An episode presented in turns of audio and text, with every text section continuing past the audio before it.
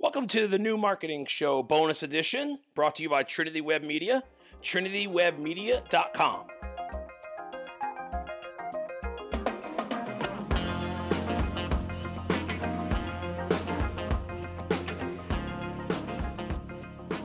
Hey everyone, thanks for checking out another bonus episode of the New Marketing Show. Catch us, uh, catching us on Instagram, TV, YouTube, our site, wherever you're getting this content. We appreciate you. Today, I want to talk about a common thing that we hear a lot in business and a common challenge that a lot of people have, and it's all about scalability.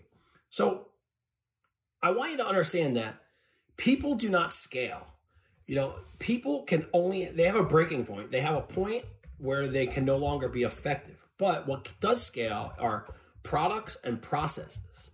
So anytime that you do something within your organization, if you can m- turn it into a product, that the revenue for the product will scale. Where if somebody was doing that on a one-off basis, it wouldn't be as scalable and it wouldn't achieve the same type of growth. The other thing that does scale are processes. Now, when you have a process in place, you then have a way and a methodology to go ahead and tell multiple people how to do the same thing in the same fashion. Think about baking.